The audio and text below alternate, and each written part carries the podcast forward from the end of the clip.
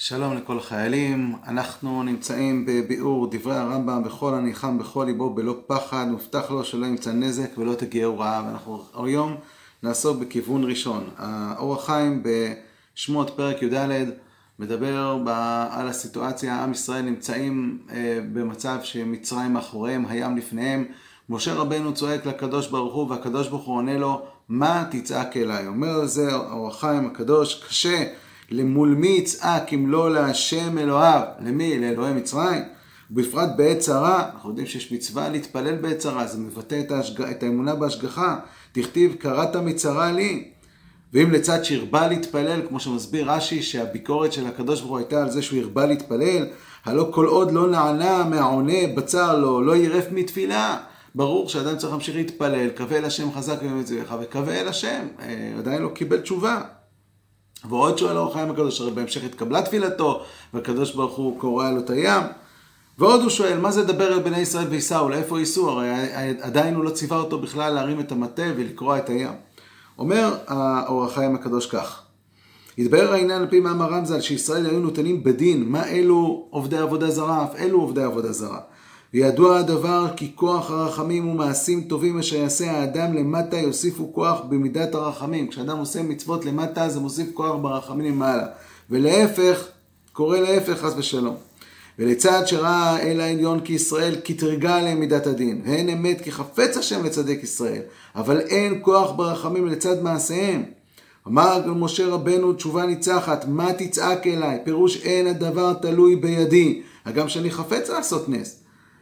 כיוון שאינם רואים, מידת הדין מונעת, אין כוח ברחמים כנגד מידת הדין המונעת. עם ישראל נמצא במצב שמידת הדין אומרת, הם לא רואים ל- לעשות נס. מה הדרך, מה, מה הפתרון? דבר אל בני ישראל ויסעו. להגביר צד הרחמים, מה העצה היעוצה? שיתעצמו באמונה בכל ליבה וייסעו אל הים קודם שיחלק, על סמך הביטחון כי אני אעשה להם נס. כאשר אדם מקבל מצווה ללכת, להילחם, ללכת להיכנס לים, והוא עושה את מצוות השם מתוך ביטחון בהשם, אומר האור החיים, באמצעות זה תתגבר הרחמים, כי גדול הביטחון והאמונה על אז להכריעם לטובה. אתה יכול לעשות הרבה מצוות, זה לא מספיק. כדי להגיע למצב שהצד יתהפך ממידת הדין למידת הרחמים, יש כוח עצום באמונה, בביטחון של האדם בהשם, שהשם יושיע אותו. זאת ה, ה, זה החידוש שהאור החיים לוקח מהפרשה הזאת, וכך גם אנחנו מוצאים בספר אמונה וביטחון המיוחס לרמב"ן, בסוף פרק א', על הפסוק בטח בהשם ועשה טוב. אומר, מה זה בטח בהשם ואז ועשה טוב?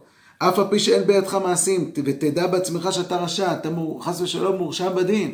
אומר, עם כל זה, בטח בהשם כי הוא בעל רחמים. כלומר, בין תהיה צדיק, בין תהיה רשע, בטח בהשם. כן, אנחנו מוצאים שהביטחון בהשם, שהקדוש ברוך הוא יושיע אותו, כי הוא יוצא עכשיו לעשות מצוות השם, והוא בוטח בהשם שהשם יושיע אותו, הביטחון הזה זה משהו שיש לו כוח אדיר להכריע את האדם מצד, להפוך מידת הדין למידת הרחמים. לכן אולי זו הסיבה שהרמב"ם פוסק הלכה כשיטת רבי עקיבא, שמי האיש שירא ורח לבב זה לא מי שירא בעבירות שבידו, גם מי שיש בו עבירות בידו, אם הוא בוטח בהשם, אם הוא לא ירא כי הוא בוטח בהשם, ילך, ייכנס בקשרי המלחמה.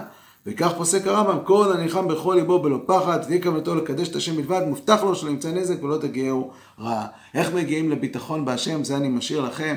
תחשבו על מה שכותב רבי יהודה הלוי, על חוויית ההשגחה שהחזית בונה לעצמו, וכשאדם בונה לעצמו את החוויה בהשגחה, יש לו ביטחון גדול בהשם. תחשבו ותעמיקו בנקודה הזאת. זה כיוון אחד. אבל אנחנו רוצה לגעת בכיוון נוסף שאולי יותר תואם את שיטתו של הרמב"ם עצמו, בעזרת השם בפעם הבאה.